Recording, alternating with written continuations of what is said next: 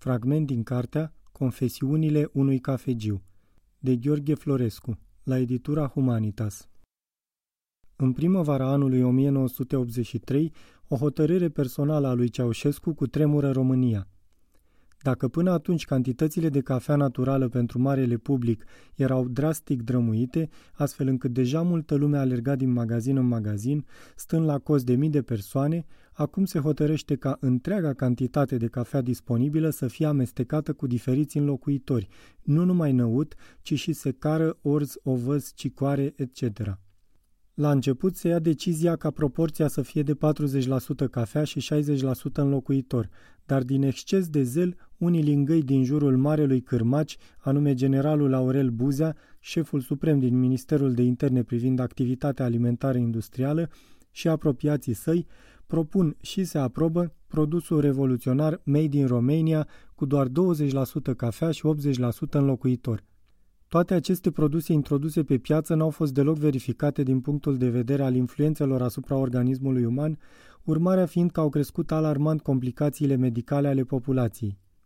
Generalul Aurel Buzea și compania au mers până la limita absurdului, propunând folosirea ghindei ca principal înlocuitor, argumentul lor fiind că în primul război mondial ea fusese utilizată pe scară largă de armata germană ca înlocuitor de cafea. Totul se făcea în vederea așa zisei lichidări a datoriei externe a României. Năutul, care fusese importat inițial din Turcia, începuse după cutremur să fie cultivat în țară, bineînțeles cu rezultate dezastruoase.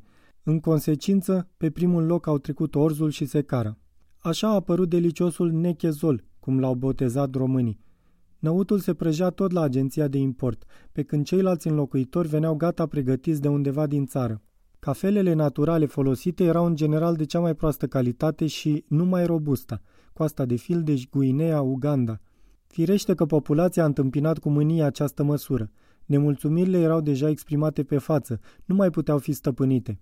Puțină lume știe că România se afla în acel moment în ceea ce privea consumul de cafea pe cap de locuitor pe primul loc din Europa Centrală și de Est și pe primele locuri din întreaga Europa. Totuși, în depozite existau cantități, e adevărat, mai mici ca de obicei, de cafea foarte bună, Columbia, Guatemala, Mexic, Costa Rica, Brazilia, Honduras și Salvador. Această cafea era însă destinată consumului lumii bune. Întregul aparat de partid și de stat central, securitatea, miliția, armata, care la nivel de conducere aveau propriile lor magazine, unde beneficiau nu numai de cafea naturală, ci și de multe alte produse confiscate din contrabanda tot mai agresivă. Ei erau aleși, iar populația avea parte prin ei de toate bunătățile. Așa spunea un banc, mereu amintit de mari actori care mă vizitau, că poporul mănâncă tot cei mai buni prin aleșii săi. Desigur că nu toți securiștii și milițienii beneficiau de acest tratament, ci doar cei de rang înalt. Cei mai mici trebuiau să se descurce. Majoritatea s-au năpustit asupra depozitelor agenției de import, unde făceau tot ce le stătea în putință ca să nu plece cu mâna goală.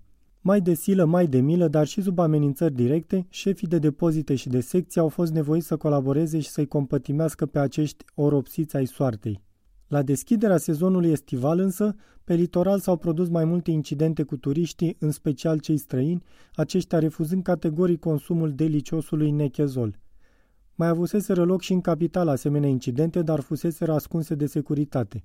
Fenomenul luând proporții i s-a raportat personal lui Ceaușescu. Se pare că cel care a luat taurul de coarne a fost însuși generalul colonel Nicolae Pleșiță, omul de încredere al geniului Carpaților, care și-a luat inima în dinți și a expus situația. În cele din urmă, Ceaușescu a cedat și a dispus ca în România să se poată bea cafea naturală, însă doar în unitățile de alimentație publică, la ceșcuță și pe loc.